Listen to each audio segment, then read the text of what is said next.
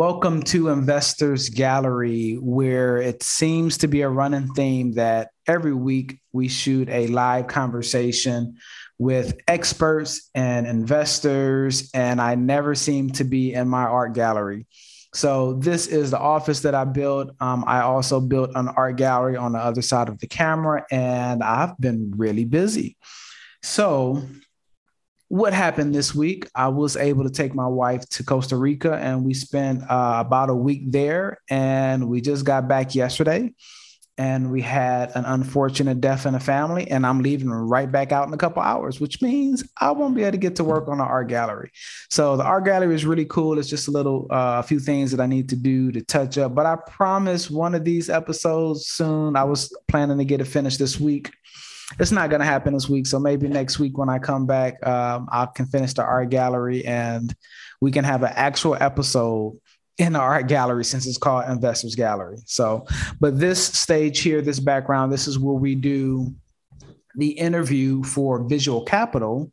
And that is a conversation between me and a panelist or interviewee or whatever you want to call them. And they are some kind of expert in the real estate field. So we have a whole line of people that will be joining us for Visual Capital uh, this week and next week. I think we have about six people in line. Um, I, I stopped accepting, uh, I stopped sending invitations and requesting people to come on, and I kind of stopped accepting people or requests to come on because you know I, I have so many people. I want to go ahead and get those people out the way. So normally I start with a come up story first come up story was Honda and how he was uh, born a bicycle maker and how he went through his trials and tribulations to become Honda. Um, but it's it's always a story about an individual finding the treasures that they have inside themselves, discovering those treasures, polishing those treasures, and being able to show what they have to the world. And this week, the story is not about a famous person or uh, a wealthy person who's overcome. This week, the story is about you. Because what you have to understand every successful person and every person who is or was, quote unquote, a failure have the same things they have the ability to talk. They have the ability to move around you know and, and everyone to a certain degree and everyone has their their gifts and their talents. But the one thing that remains in common is everyone has their gifts inside of them already. There are actually several speakers who have no limbs no arms no legs. Uh, one guy has no bottom half of his torso and another guy um, has no arms or legs and they are amazing speakers. If you look at the person or people or group of people that you would like to mimic or reflect their success, they took the foundational elements inside of them, molded them, and used them for the field and the industry that they became successful in. So let me give you an example. I like people. I'm really good with people. I'm in real estate. There's a lot of people who are not really people people, but they're good at real estate. Maybe they're good on a numbers end, maybe they're good on a business end. I happen to be or to love to do all three. I'm not going to necessarily say I'm good at it, but I do like it. So what I'm challenging you to do is to understand whoever you are now is the same person that will be successful. You just have to finish polishing what you have on the inside. If your goal is to be a speaker, and obviously if you're here, it's probably something to do with real estate, but guess what? You have to speak to people in real estate. Anything you do, you're selling yourself.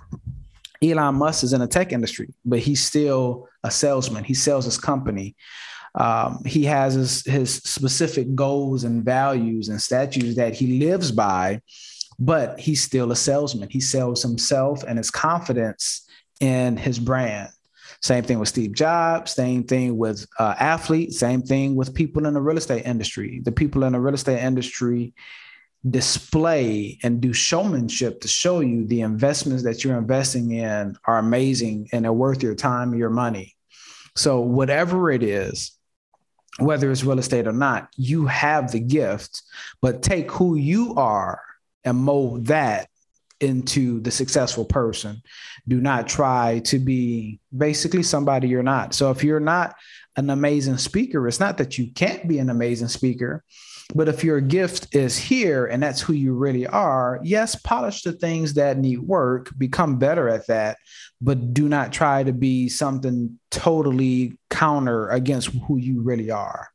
So that's my story for today. But I really want you and I really challenge you to look in the mirror every morning and understand and love who you are and take your gifts and further polish those and take your weaknesses and make them also strengths. So that's what we have this week. I, I hope that was was a blessing. Um, we typically go into the markets. Um, the market, it seems like everyone is getting ready for a market crash um, or a market correction. I think so. I think with inflation and uh, interest rates and the the lack of I'm in Texas. There's a lack of inventory as far as real estate goes. I think all of that is um, an imperfect storm to create a market correction. So, in saying that, I would like your thoughts. And you know, it's just me and you on here. If you could take yourself off of mute, if you don't mind. Um, or if you do mind, you know, you can just put in the chats, hey, you know, I'm, I'm around family or something. I don't want to want to talk. Um, but I would like to know who who who I have been blessed with on the podcast and what you do and um, what ways I can benefit you. And if you could pronounce your name as well, because I my TV screen is really far and I can't see it. Let's see. And you're on mute, so you just have to unclick mute on your side.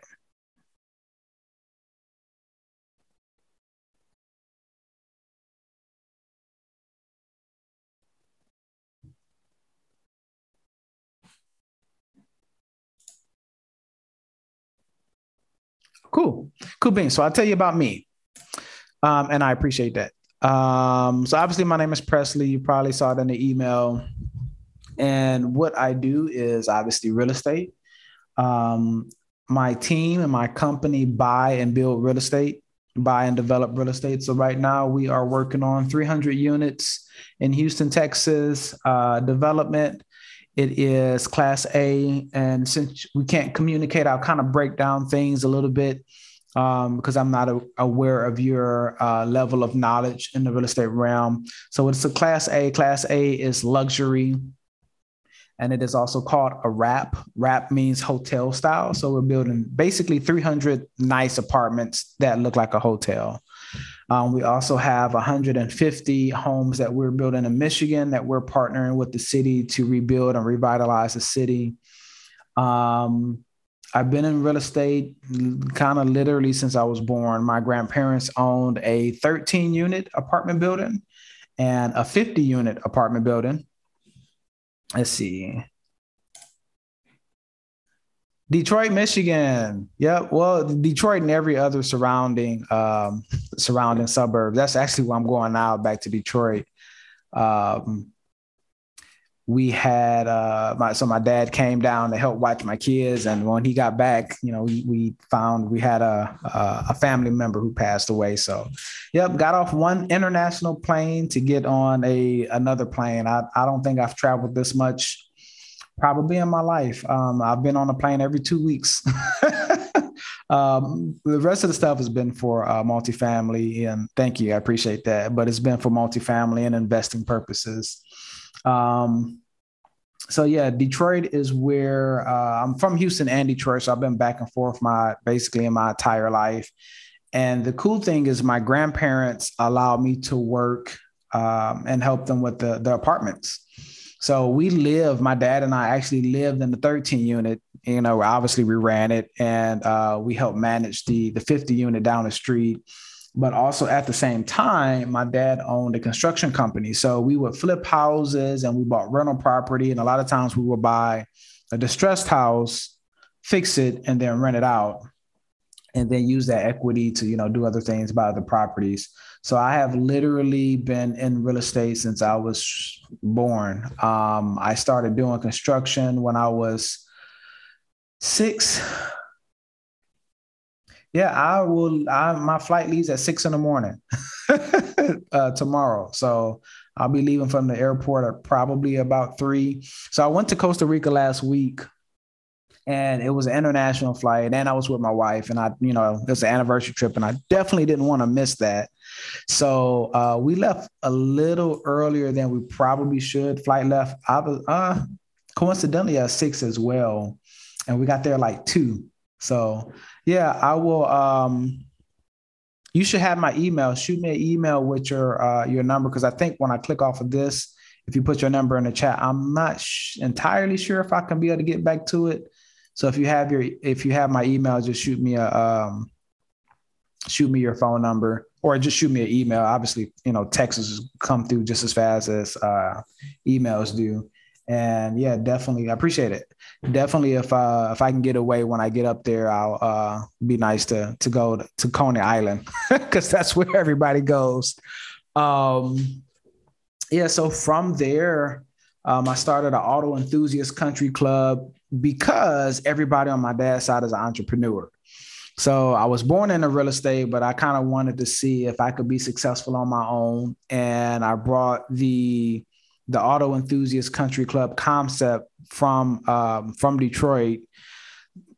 Clients were, you know, suburban based. Um, I brought that to Houston and did really well here and had clients, music mogul clients and politicians and um, some royalty from uh, from India. And so anyway, that worked out really well, and then transitioned over to a, a renewable energies tech company.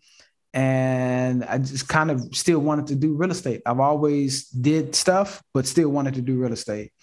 So I transitioned uh, back into flipping, did a few wholesale homes, and realized I didn't really like the wholesale environment. It's kind of sharky. It's um, it's uh it, wholesaling can be a very uh, interesting grind and hustle and i didn't want something that was so time consuming with um, a small reward it's it's not that it's not a great industry or thing to do it's just it wasn't my cup of tea and you can't scale it as easy or as easily um, so i came back home to multifamily and it checked all my list. Um, you can scale it easily.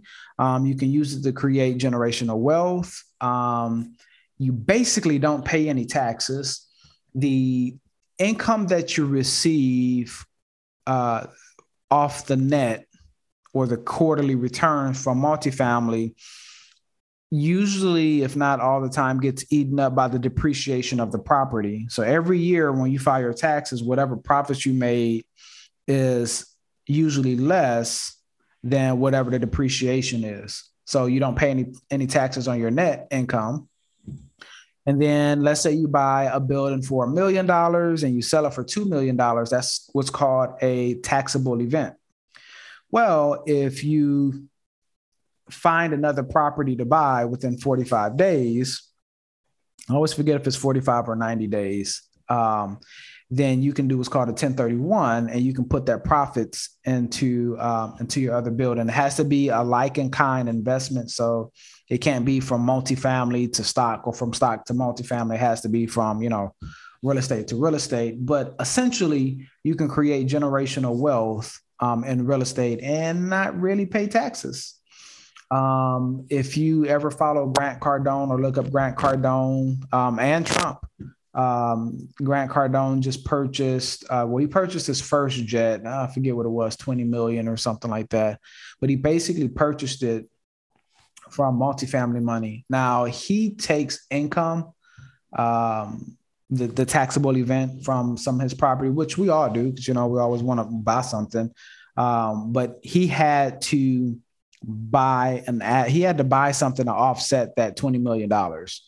So, and it's kind of like that with any business. If you have a, um, if you have a, a, positive income, you know, at the end of the tax year, your accountant will probably tell you you need to do something, or you're going to just give it to the IRS. So it's nicer to have a toy than a receipt. So that's what I always say. So yeah, I've been doing this been in real estate. Yeah, actually, since I was six, um, I have pictures floating around online. I can send it to you as well. When I was six or seven years old, uh, working on the apartment, and by the time I was seven or eight, I was putting up drywall and laying tile. Um, I think anybody can paint. That wasn't really a skill, but yeah, uh, I was sweating copper pipes.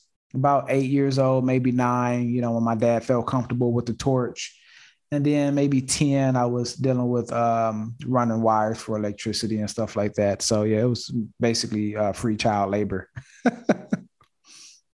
So um, yeah i started this podcast as i said earlier because i wanted to create an environment for people to come people to have questions either about real estate or about um, other industries and have a platform and an audience and an environment where that question can be answered. So the the focus and the goal of the podcast is not watch me and listen to me talk. Um, and that's even with visual capital, that's not really the goal. The goal is to be able to come here and find out, hey, how do I really find investors? How do I really um, vet this asset that I want to buy? How do I really go into crypto? Um, every meeting we've had has been a really successful meeting. Um, I, I, did have one meeting where there was only one guy showed up. It was our second meeting. Um, or second, it was the second, what do you call it, event or podcast, whatever. Um, one guy showed up. And again, I don't advertise, so I don't expect a lot of people to show up. Uh, but one guy showed up, and this guy just happened to own 140 homes and multi, multi, multi millionaire and very, very successful. So um, there's 95% of the time somebody on or somebody has been on who is the answer to somebody else's problem. Uh, I believe it was last week. Yeah, it was last week. Uh, last week kind of started off like this. Um, it was one person came on when we started at eight another person joined at maybe 820 and then we had like 10 people join at 840 um, the second person that joined the first person uh, is the person who had the 140 homes and he's been pretty consistent this is actually the first one he has not joined um, but the second guy who joined is actually meeting with my partner right now in florida and he is the manager of three funds. Um, and I believe all three are real estate funds. So it's kind of like hedge fund that you hear about, um, where where a lot of money is placed. Uh, a fund is basically an account that you tell investors, "Hey, I'm trying to raise ten million dollars, and I will pay you nine percent." Or 10% or 15 or wh- whatever you think the re- you can get for your investors kind of you can't guarantee but whatever you think is the safest number the safest highest number to return back. There are different ways to gather money. Uh, a fund is one. A fund you gather one big bulk so you might raise 10 million or 100 million or whatever the case may be um, or you can do what's called a syndication Syndication is when you put investors together to do one deal. So let's say you're buying an apartment for 10 million, you typically need let's say 30% down, so you need to raise 3 million dollars. So you tell your investors, "Hey, I'm buying one building and I need to raise $3 million for this one building. And this is what we foresee that this one building will return. A hedge fund, you might buy. Cool yeah, shoot me email. Uh, we'll wrap it up because it was just you on here. So yeah, shoot me email and uh, we'll try to connect in Michigan later. See you later. Have a good week.